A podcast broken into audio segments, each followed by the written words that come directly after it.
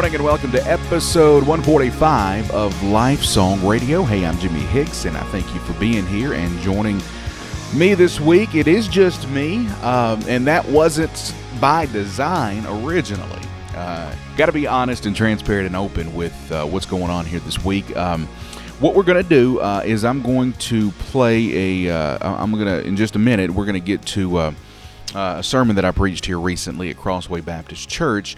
Uh, and, and the reason that that is what the program is going to be today is not because we did not record a new program. Phil and I got together uh, Friday and did record a new episode and did have a new uh, program ready to go. But that's changed.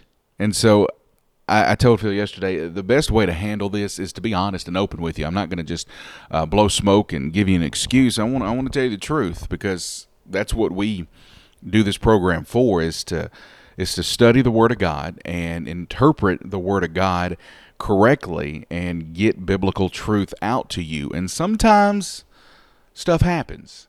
And so last week uh, we continue in our study through the book of Hebrews, and we wrapped up chapter 5 by studying verses 11 through 14, 11 through 14 in uh, Hebrews chapter 5. As we were recording last week, if you go back and listen to the program, you can hear a difference in opinion that Phil and I have on one, maybe two different things. Nothing too major, but it is a difference of opinion. And, and, and I think even through the course of the program, I began to change my opinion and, and kind of line up with what Phil was saying because I was seeing some things. Uh, and, and, and anyway, uh, what happened after the program was over with, after our recording, because we recorded last Friday, and uh, we normally record on Fridays for Sunday morning Sunday morning airing. So uh, after recording uh, Friday evening and through the day on Saturday, I had noticed, uh, you know, the thing that Phil and I had a difference in opinion on. I started looking more into it uh, and started studying a little bit deeper. And by Sunday morning, I think I had come to the realization that um, we messed up in our interpretation. So before last week's show even aired, I texted Phil and I said, "Man, I think I think we screwed up. I think we got something wrong." Anyway, the program went ahead and aired because by the time I texted him, we were 10, 15 minutes from it even airing. So, uh, anyway, what we did was we took all week, and he and I both studied and looked at um, looked at the differences and looked at the text that we went over last week. And so we got together this Friday and realized that. Um, that we did mess up last week, and we did get a couple of things wrong. And so, Phil and I, we spent about two or three hours together with each other before we even recorded on Friday, just stepping through the text. And we started out really on opposite sides of the room. And by the time it was done, before we actually recorded, we were in agreement. Well, we recorded. We recorded the program. After it was over with, both of us really were not settled in our spirit on the things that we were still in a kind of disagreement with. So, yesterday, um, we spend separately, but we talked a couple of times and texted through the day, but we both separately studied still some things we were in disagreement on.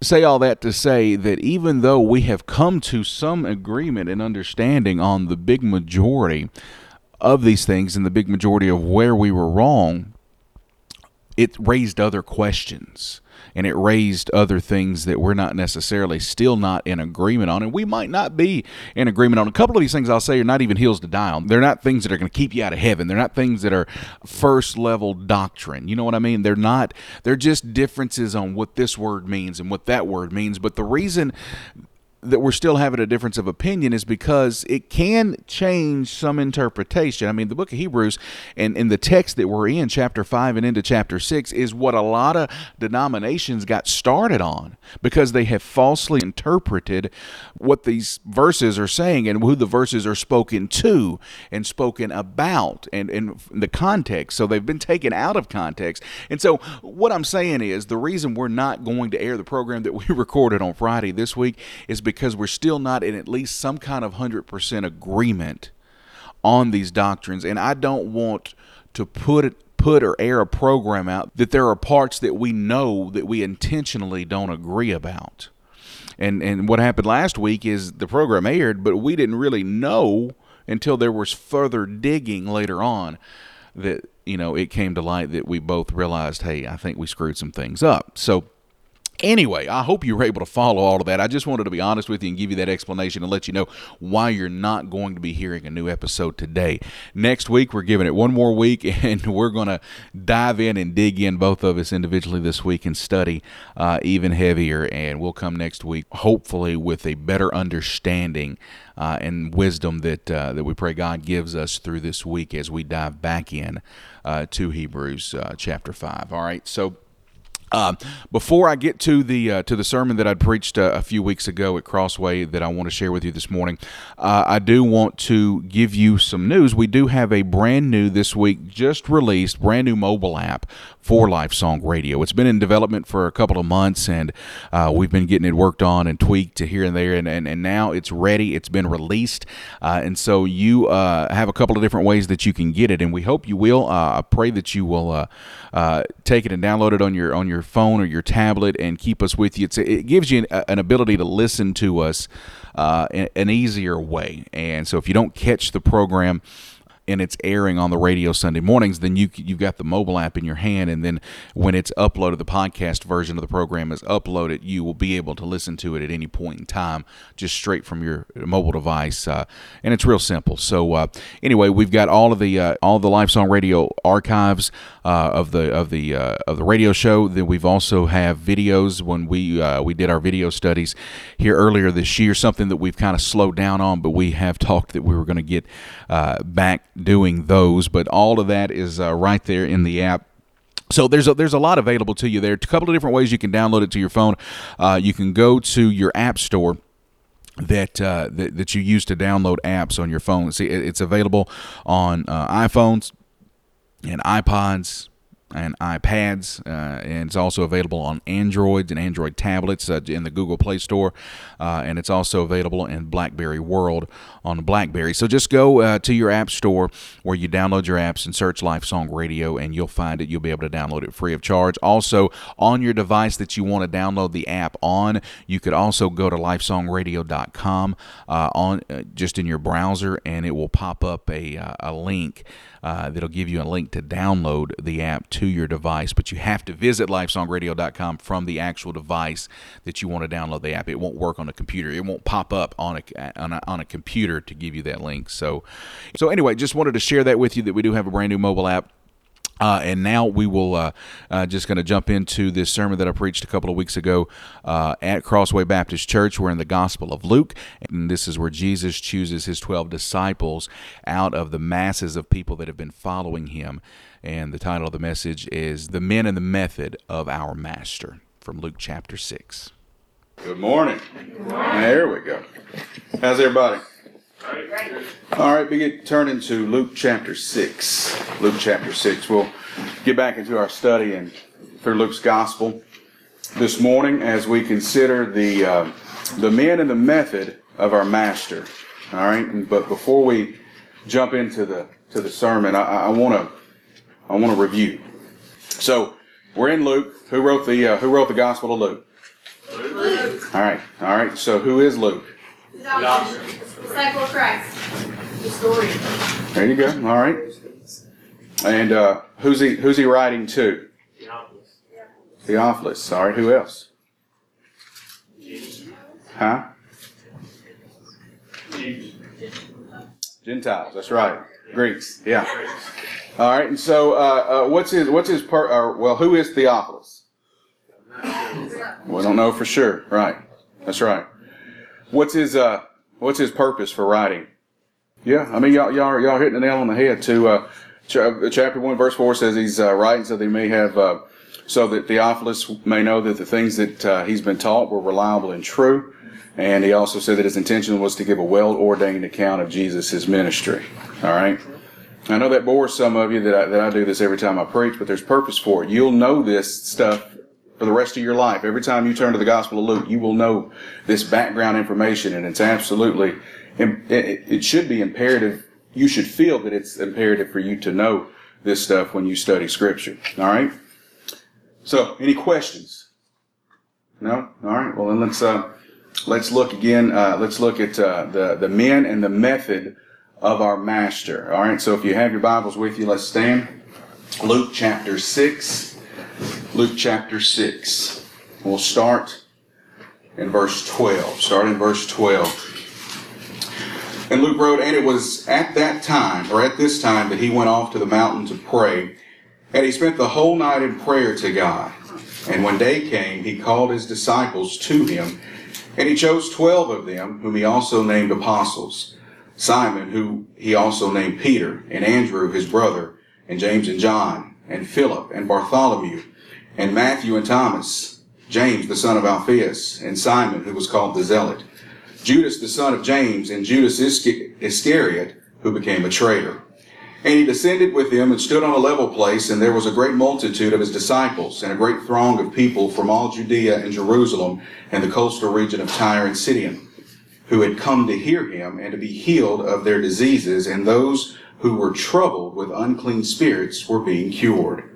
And all the multitude were trying to touch him, and for power was coming from him and healing them all. Let's pray. Lord, thank you. Lord, just, just first of all, thank you for who you are. Thank you for what you've done. And thank you for your grace. Lord, I, I just, I, you know, I don't deserve to stand up here. I'm rotten, Lord. But I thank you for the opportunity. I thank you for your grace and mercy and the opportunity that you've given me to stand up here and preach and proclaim your word. Father, I just pray today that um, that you would uh, pour your Holy Spirit out upon this place, and that those amongst us here today that don't know your Son Jesus, first and foremost, that their eyes would be open if it be in your will, there, and that their ears would be uh, that they, they would be able to have the ears to hear the message of your gospel. And those amongst us today that, that are saved children, Lord, I just pray through this message that spiritually they grow and they, and they become closer to you. Lord, we love you. We give you all the praise, honor, and glory. It's in Jesus' holy name. Amen. All right, so have you ever looked around, just just right here at home, have you ever looked around you and, and you notice all the people in need, all the people that are hurting, all the people that, that just just are in need? I mean, if we limit our vision to just what we're able to physically touch and see, then, then we get overwhelmed by all the need, right? Now just imagine what it looks like around the world. Um, look, imagine what it looks like in different countries all over the world. I don't want to be the guy that goes out to the country for the first time and comes back and tells you you need to hate your life.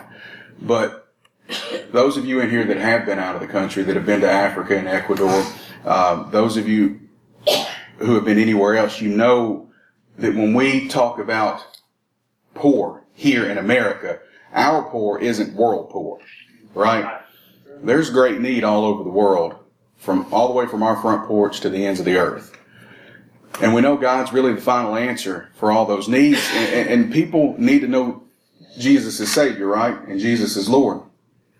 But what's absolutely crazy about the whole thing is God had a, a ton of ways that He could have gone about this and given His truth to the world.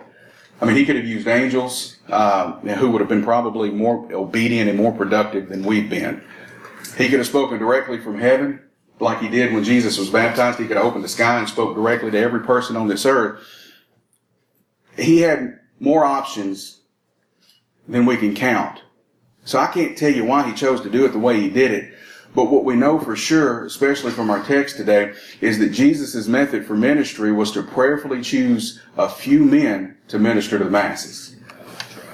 And so the context of our text for Jesus choosing the 12 is that he, uh, hostility, uh, was, was growing against him every day at this point in time.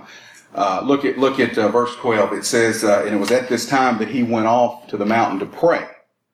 Well, if you keep reading further back in the chapter, what Buffy preached to you last time, you'll see what he's talking about. And uh, when he says at this time, uh, the Pharisees had been watching and they'd been making accusations uh, about Jesus breaking the law uh, and his disciples breaking the law. They had worked on the Sabbath. That last uh, that last uh, text that uh, Buffy had preached, he talked about uh, how they picked the heads off the grain and they rubbed it in their hands and, and they were eating it. And also on another Sabbath, Jesus healed a man in the synagogue. And so the Pharisees, they were getting more and more hostile towards him every day or every time they were around him. And so they uh, began to discuss what they were going to do to him. And it was then at this time that Jesus went off to be alone, to pray to God, and he spent all night with the Lord. Uh, and, and, and he knew that uh, soon that he was going to be uh, choosing uh, his followers. Uh, and so, uh, and even back in chapter 5, he said that he knew he wouldn't be with them forever. And so even back then, he said the day will come when the bridegroom will be taken away. So because of this, he went to be alone. He spent all night with God in prayer. And then the next morning, he chose the 12 from the masses, from the, from the number of disciples that had been following him. And so then he came down to where a great throng of people, the text says, which just means that there was a whole lot of needy people around. They were surrounding him and they were ready to hear him teach. Uh, but they also came to, uh, to be healed and for demons to be cast out of them. And then uh, verses 17 to 19, uh, those are, um, those are more of an introduction, uh, and I think Buffy will probably preach them again next week. Uh, but those are more of an introduction to to w- what he's going to get into uh, next week. Uh, but they also tie into to a selection of the twelve, is why I wanted to kind of touch on them. And so, out of our text today, what I want us to see is four things that are extremely, extremely important for us to to understand and to catch up with. Uh, the text that, that, that the text that I just read is choosing of the twelve. It shows us the masses. It shows us the master. It shows us his method and the men that the master selected. All right, so let's start by looking at the masses. That's your first point, the masses. If you'll jump down to verse 17, uh, Luke talks about a large crowd of his disciples, but also a, a great throng of people from all Judea and Jerusalem. So the large crowd of disciples would be all those that had been following Jesus at this point in time. And then you got the great throng of people. These weren't disciples. These weren't uh, these are these weren't people that had been following him every day. These were folks who had who had likely just just left their normal routines. Uh, they they come to uh, uh, probably traveled uh, a long way on foot just to hear him or just to be healed. Uh, so that shows their neediness, their extreme neediness. They were they were desperate people. Uh and you see in verse 19, he says um, and all the people were trying to touch him, for power was coming from him and healing them all. So they were just trying to touch him. They just wanted to feel the power to be healed. Uh, so they had this need, this great need, uh, and that need caused them to travel these great distances just to get to him. So how does that apply to us? All right. Well, the, the first of all, there, there are number, large numbers of people or large throngs of people today who are still in desperate need of Jesus. Here's the problem. They're not looking for him. They're not looking for him. And if they are, it mirrors what we see in the text. See, they sought him for what he could do for them in the moment.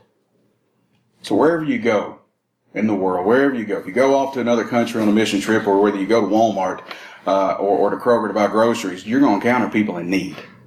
All of them. The entire human race is in need. Why? Because every person ever born has been born under the curse of sin and death. And, and God himself instituted suffering and difficulty and death as the curse because of what Adam and Eve did in the garden. Not only are we born under that curse, but because we're de- because we're descendants of Adam, but we add to our problem because we multiply our own sin, right?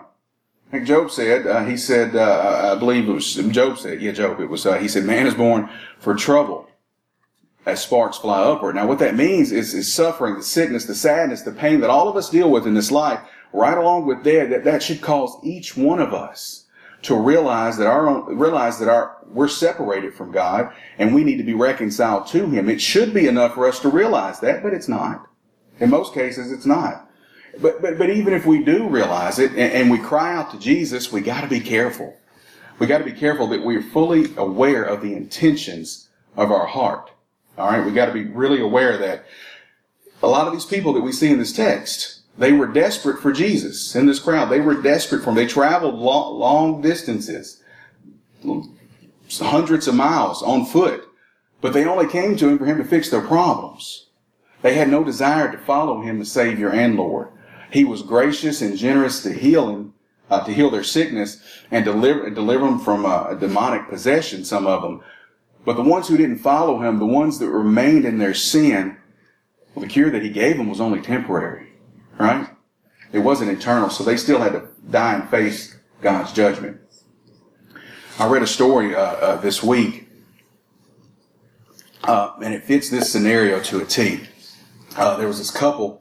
This pastor was telling the story about a couple that had visited his church where he served, and after a couple of weeks, uh, the, this new couple they walked forward, they joined the church, and uh, they started going through a new believers class, and for several weeks. And during this class is when the pastor learned that the the wife had extreme, excruciating back pain every day, and so. Um, about a month after they, they go through this several week class and about a month or so after the class was over with he noticed that they stopped coming they weren't showing up anymore and so he reached out to the husband and uh, and the husband told him he said well we've been going to this center for spiritual life center for spiritual life that's a like a uh, uh, what are they called uh, like a science religion thing. You know what I mean? Uh, it's like one of those religious science cults. Uh, they were going there because here's why they were going. The, wife, the husband said the wife found relief for her back pain. She got relief for her pain there. And so the, the, the pastor said he began to probe the husband and kind of explained to him the dangers of, uh, of this cult because they denied Jesus. And here's what the husband said. His response was, well, my wife has pain and we're going to go any place she can get relief. So they dropped out of the church. So the truth is, when they walked forward and had this profession of faith, it wasn't real. It wasn't real. First John 2, John said, if they, uh, if they go out from us, they never were of us. So really, it, it, even, the truth is, if Jesus had even been the one to give them the relief, give the lady the back relief, the outcome was going to be the same because they approached faith for what they could get out of it. That's how they approached faith, not as broken people who realize what he's already done for them. So what's the what's what's what's the punchline there? It, it, let's not approach Jesus to fix our problems. Let's not approach him and not trust in him as Lord. Let's not come to him and say, "All right, well, well, you're good enough to be my savior and save me, but you're not good enough for me to follow as the Lord of my life every day of my life." And we should never present Jesus to people that way as, as one who can fix their temporary problems. We need Jesus absolutely, but we don't need a genie in a bottle, right? We need him to be the Lord of our life. That's right. Amen. See, we've got bigger problems than back pain. We got bigger problems than broken marriages, bigger problems than losing our jobs. We got bigger problems than cancer, bigger or any other sickness. What we need to do, what people need to do is come face to face with who they are in the sight of God and that's lost sinners. Amen? So that's the masses, and that's how Jesus approached them. Our next point, our next point in number two, is the uh, is uh, is the master, the master. Have the masses. Now this is the master. All right. So we clearly see the focus of the entire passage is what the focus of this entire passage that we read that we're studying, twelve through nineteen, Luke six. The focus is what Jesus, right? Yeah, focus is Jesus. We see him in private, praying to the Father. We see him with his followers when he chooses the 12, and then we see him in public when he ministers to the masses.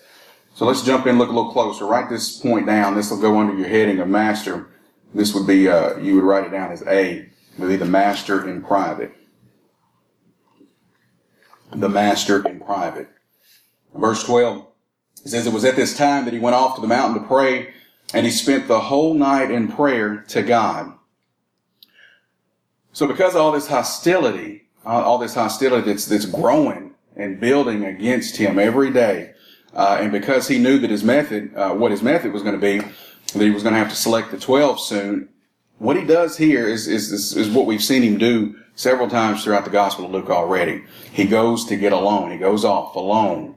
He withdraws from the people and goes to be alone and he spent the whole night in prayer to the Father.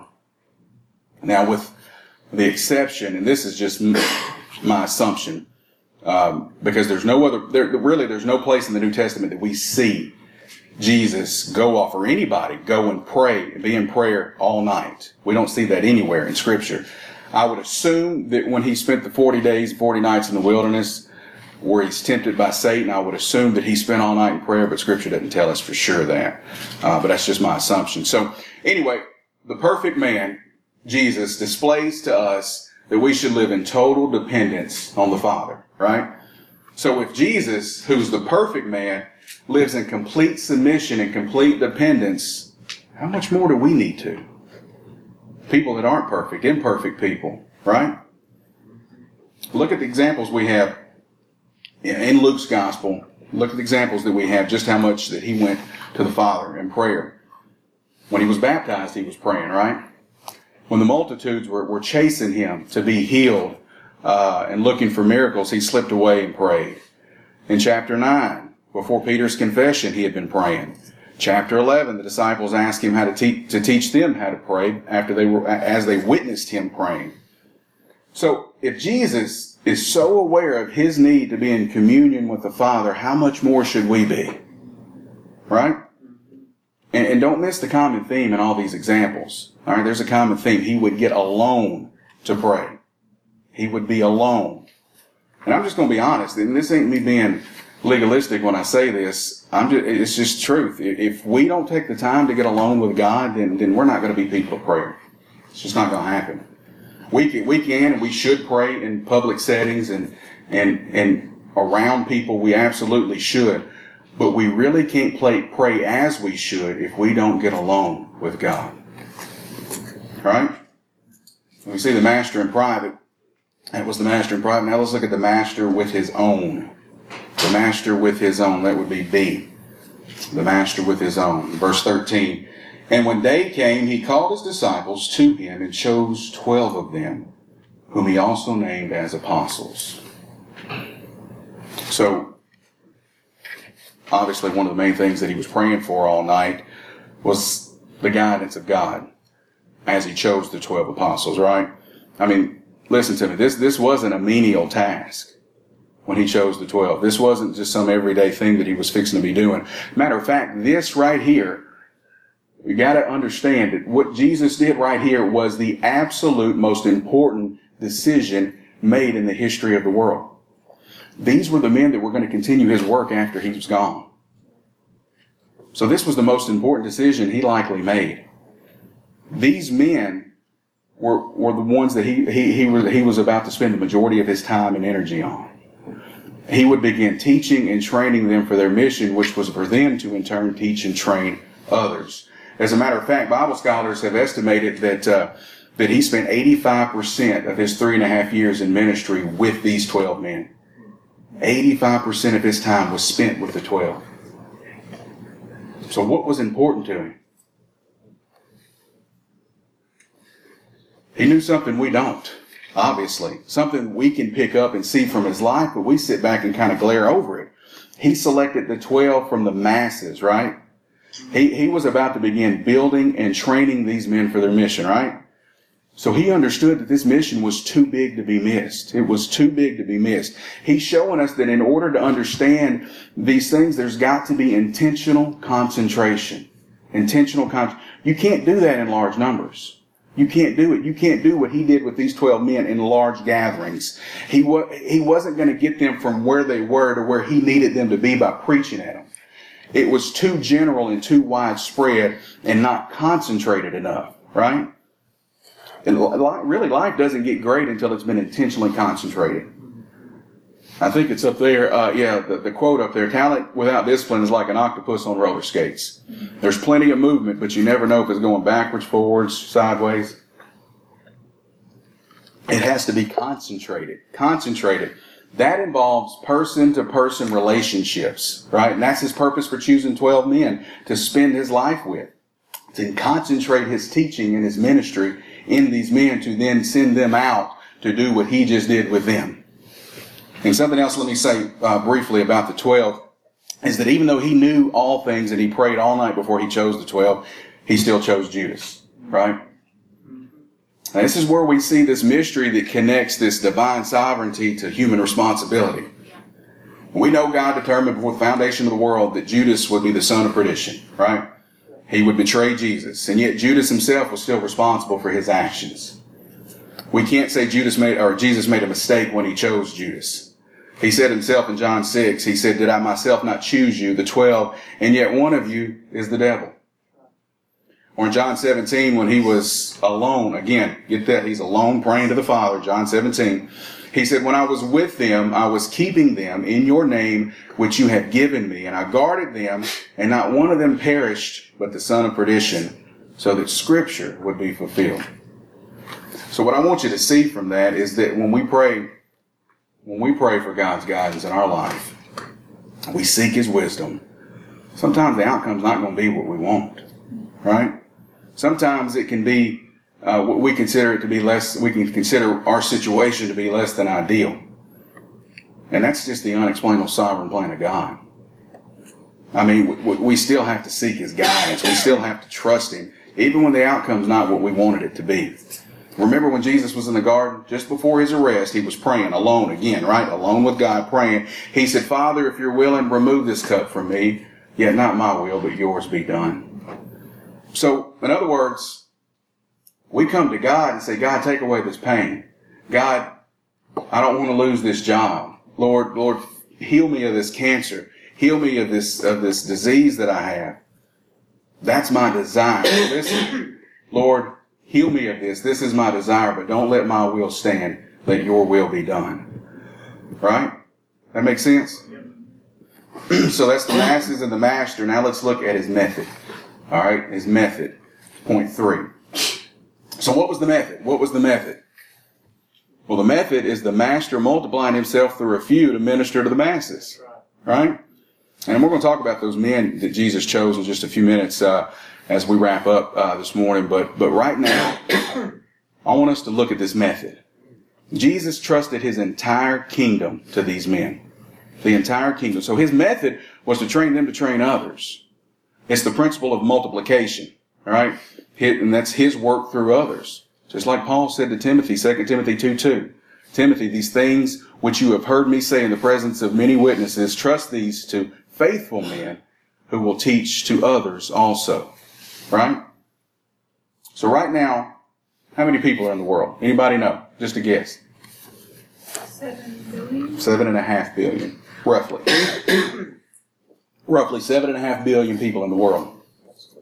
You know over two billion of those people have never heard the name of Jesus? 7,000 people groups in the world have never heard the name Jesus, completely, totally unreached. when we think about the gravity of that, we think about how big that really is, it's intimidating to, to think about those many people and those many people groups needing to be reached with the gospel. It's an intimidating thing to think about. First thing we want to do is run the opposite direction. This is a massive task, right? And we and we realize how big it is, and that's why we want to run the, uh, the the opposite direction. But that's not how Jesus modeled it. He didn't say take on the whole world. He didn't say reach the masses. He said he concentrated on the few, and the few reached the masses. So he saw the masses in the man, right? It's the principle of multiplication, right? Talked about this in Sunday school a little bit. Um, addition will never keep up with multiplication. And so let me explain it a little bit. Let's say, think about this a second. Let's say you're, you're, you're, you need a part-time job. All right. You get approached by two different people who's offering you two different jobs. All right. So the one person says, I got it. Both of them, both of them are 35 days long. All right. Both jobs are going to last 35 days. So the one person says, I'll pay you $1,000 a day for 35 days. All right. The other person says, all right, I'm going to hire you. Day one, I'm going to pay you a penny. And then I'm going to double that every day. Day two, I'll pay you two pennies. Day three, four. Day five, uh, yeah, day three, how, two, four, eight, 16, 32, 64. Okay. All right. And so, so we're going to do that all the way up 35 days. Which job would you take? Hmm? Well, yeah, y'all being smart Alex. Uh, but y'all know where I'm going with this. But our brain logically is wired to think and, and, and gravitate to what we can add, automatically add. $35,000 would come out of job one. $1,000 a day for 35 days. Do you know how much would come out of job two? Millions. Hmm? Millions. Yeah. Starting with a penny and then multiplying, doubling every day By the time you got to day 35, $171 million. Addition will never keep up with multiplication. It may start slower, but it will never long term keep up with multiplication. Not going to happen. That's what Jesus was doing here when he chose the 12. He poured his time and energy and life into these 12 men and he taught them how to do the same thing. That's what he did. And look, I realize the process is not perfect with people, but if every believer, listen, if every believer would lead, not just lead one person a year to Christ, but to train that person and disciple them Right. how to do the same thing, it would take, you know how long it would take to reach the world? If one, if every believer every year would lead one person to Christ and teach them how to lead one person and one person and one person, 33 and a half years we could reach the entire world. Yeah. We can reach the entire world. Actually, we'd reach eight and a half billion people. There's only seven and a half on, on, in the world right now, but you could reach eight and a half billion people in 33 and a half years. If listen to me, if we don't have the mindset on making disciples, if we don't have that mindset, we're interrupting the process the Lord set in motion in this text. That's right. That's what He set in motion when He chose the twelve. To disagree with it is to disagree with the Word of God. That's right. So we see the masses, we see the master. We just scratch the surface on the method. But now let's look at the men. All right, this point four, the men. Verse 14 Simon, whom he also named Peter, and Andrew his brother, and James and John, and Philip and Bartholomew, and Matthew and Thomas, James the son of Alphaeus, and Simon, who was called the Zealot, Judas the son of James, and Judas Iscariot, who became a traitor. So the men, these were these were common men. All had different personalities, came from different backgrounds. Really, it's it's amazing when you get to studying and looking uh, and trying to find out as much as you can about these twelve men. It's really amazing how common they really are, or how really they really were. I guarantee you, if any of us were in Jesus' position we had to choose 12 men at that time, we wouldn't have chosen these 12 men. We wouldn't have done it. None of them were really educated. None of them were part of the Sanhedrin who were considered the influential people of that day. None of them were really successful businessmen, unless you count Matthew, the tax collector. At least four of them were fishermen, and we don't really know much about the rest of them. So the question is, how did Jesus produce a mindset in 12 men that resulted in massive world impact to the farthest reaches of the known world at that time within 60 years after his death? How did he do it? How did Jesus produce a mindset in 12 men? 12 men that resulted in massive world impact.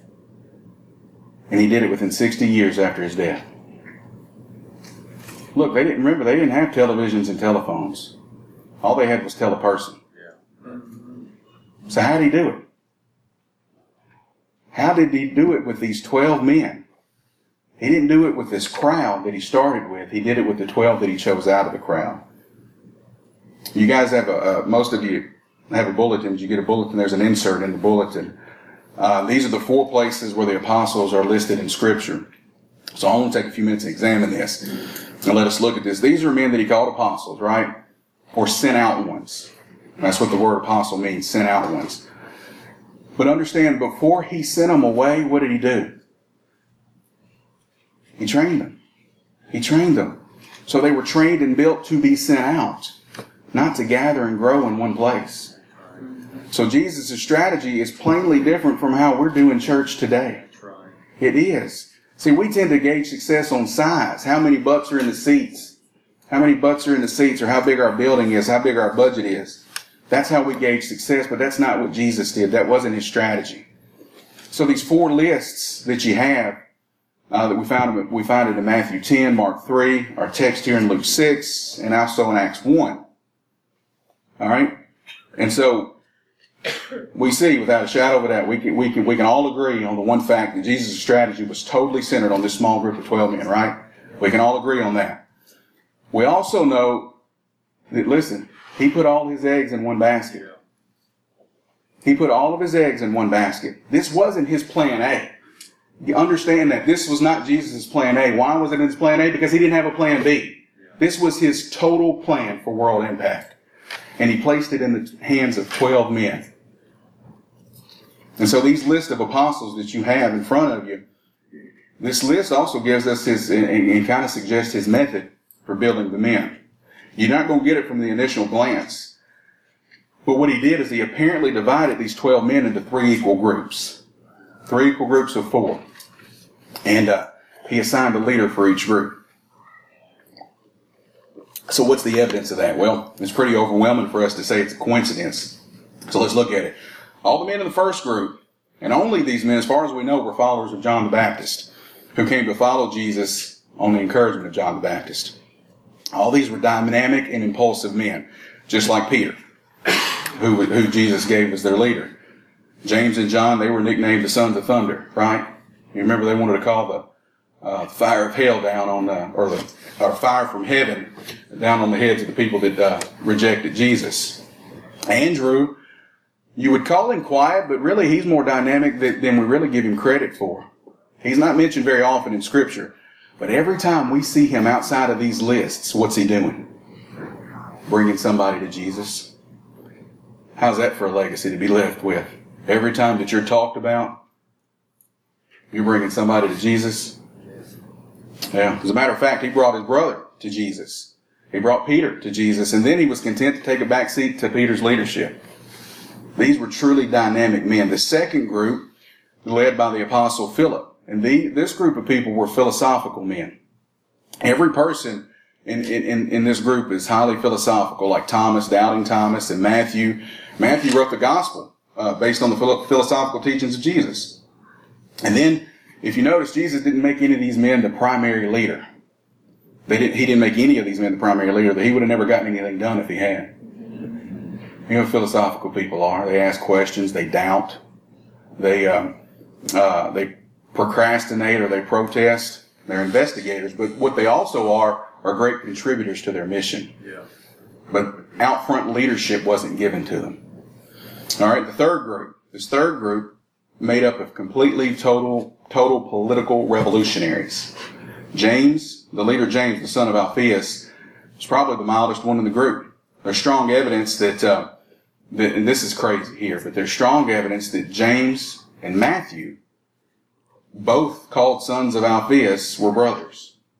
That's completely crazy to me because one, Matthew was a despised tax collector, and James was a passionate Jewish patriot. So it, it begs the question, did, did, did, did they ever act out against each other as brothers? We don't know. Scripture's silent on it, but it really makes you wonder. Then you've got Simon the Zealot. He was probably the most extreme at all. He was patriotic. He was rebellious. He was violent.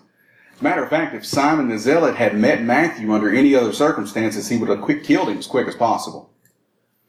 And so Jesus really, his greatest miracle wasn't feeding the 5,000 or wasn't raising Lazarus from the dead or raising anyone else from the dead or healing the sickness of people. Really, his greatest miracle was, was taken, was the construction out of impossible material. He took 12 men who would, who sent shockwaves of spiritual reproduction to the ends of the earth. Listen, if the church would not have replaced the strategy of Jesus in building individuals and substitute it with building institutions, those same shockwaves would still be impacting the ends of the earth today. All right, there's one last lesson that I want you to see. And we can see it from this list of apostles. That's that you don't have to be flashy or famous or influential in the worldly sense to be used by God. We all know about Peter, James, and John. But how much did we really know about James, the son of Alphaeus, Simon the Zealot, Judas, the son of James? We don't know very much about them. But yet these men were part of the twelve. And these are men that will sit on the twelve thrones judging the tribes of Israel.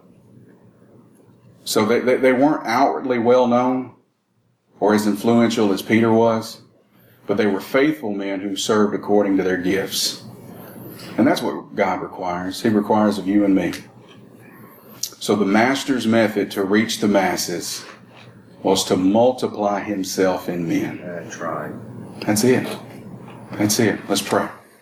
Lord, thank you for your word. And God, I just pray that, that, that we understand and we get what you showed us through your life. Lord, I pray that we can understand that, that what you came on earth to do was just not to die for sinners. You came to do that, absolutely, but you left us with something. You left us with your method to reach the entire world that was going to come after your death. And so, Lord, I pray that we can understand that, that we're not smart people, Lord. We're, we, we, we can't come up with our own methods and our own strategies. We can come up with them, but Lord, they fall short of what your strategy was.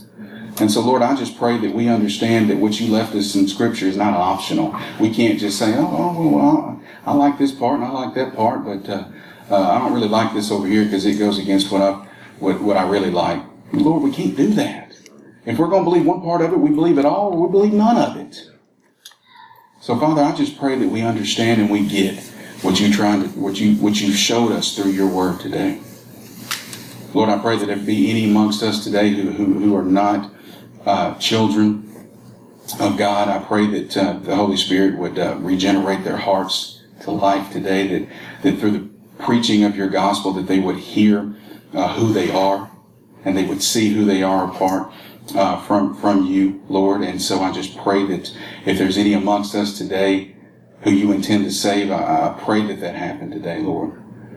We love you. We give you all the honor, praise, and glory. It's in the holy and powerful name of Jesus. Amen.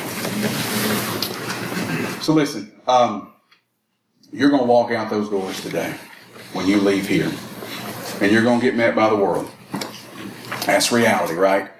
When you get met by the world, there's a reality, there's a certainty, and there's an expectation that we're all going to face as we live our lives every day. The reality is in knowing that, that we're weak and we're lowly. We really are. We're weak and we're lowly people with no hope outside of Christ. God created us to bring Himself glory. But because we sinned against Him, we're His enemy. We've been cursed. We've been born into sin. And as a result, we're sinners by nature and, by, and we're sinners by choice. That's our condition, and, that, and that's the reality of it. The certainty is in believing that God made a way for His people. He took a sinner and a teenage virgin, and He used her to bring His sovereign plan into the fullness of time. He sent His Son to be born of that virgin, and Jesus grew up under the care of Mary and Joseph. He lived a life that none of us in this room are able to live. Completely, totally sinless. Completely, totally perfect. And because his life was perfect, his sacrifice was then sufficient.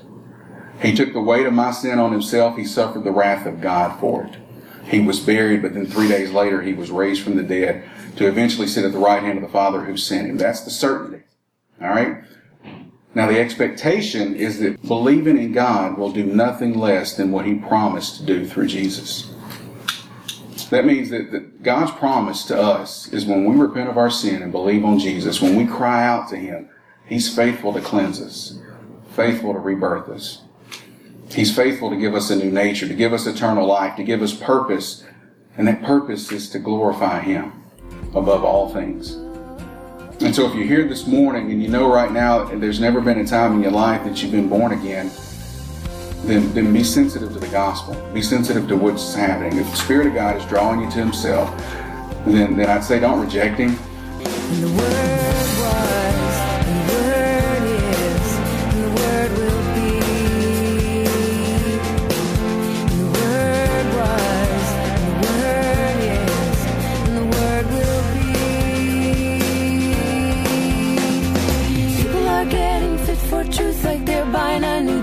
Suit? Does it fit across the shoulders? Will it fade when it gets older?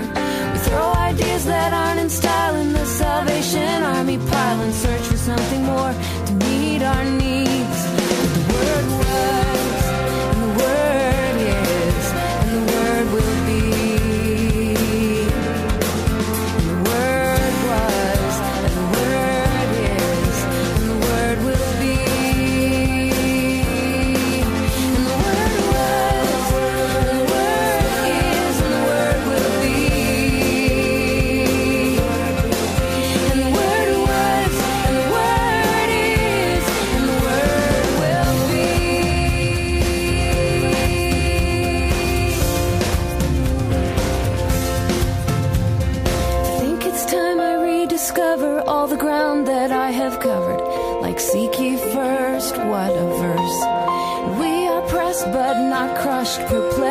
But don't despair.